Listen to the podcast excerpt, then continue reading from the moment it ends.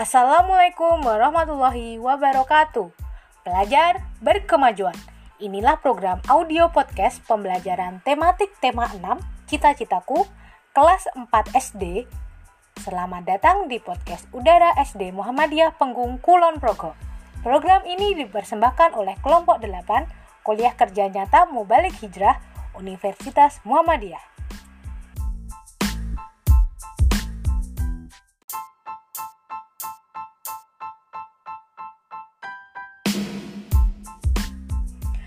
Perkenalkan, aku dari KKN MH kelompok 8 Layung Bermatahari.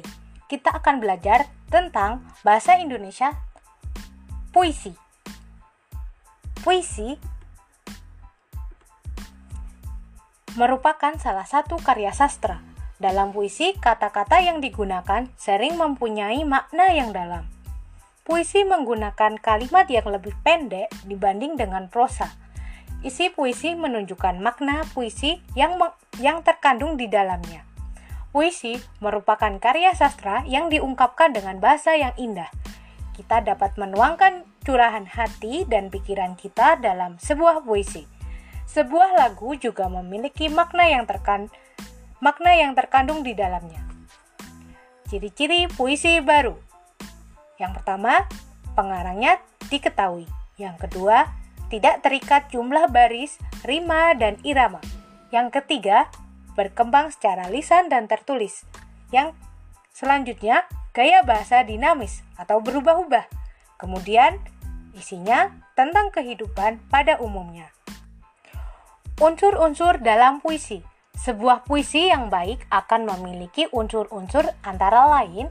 Yang pertama, diksi, yaitu pemilihan kata-kata yang tepat sesuai dengan perasaan atau gagasan yang ingin diungkapkan.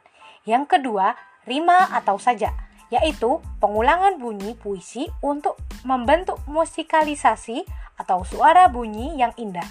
Yang ketiga, makna atau arti, yaitu isi yang terkandung oleh puisi. Makna puisi bisa secara per kalimat atau per bait. Yang keempat, perasaan, yaitu perasaan penyair saat menciptakan puisi, seperti gembira, sedih, duka, rindu, benci, kecewa, bingung, patriotis, atau perjuangan. Yang kelima, ada suasana, yaitu perasaan hati pembaca setelah membaca puisi, seperti sedih, iba, marah, dan benci. Yang keenam, amanat, yaitu pesan atau nilai didik yang ingin disampaikan penyair melalui puisi. Kemudian ada unsur intrinsik.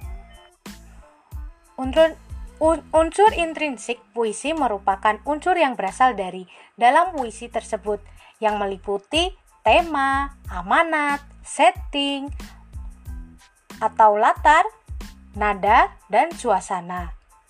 Kemudian ada point of view atau pusat pengisahan, majas, sajak, rima, dan pesan. Kemudian ada unsur ekstrinsik. Sebuah puisi meliputi unsur-unsur dari luar yang mempengaruhi isi karya sastra, seperti psikologi, sosial, agama, sejarah, filsafat, ideologi, maupun politik. Rima atau sajak adalah pola persajakan atau perulangan bunyi dalam setiap akhir tarik puisi.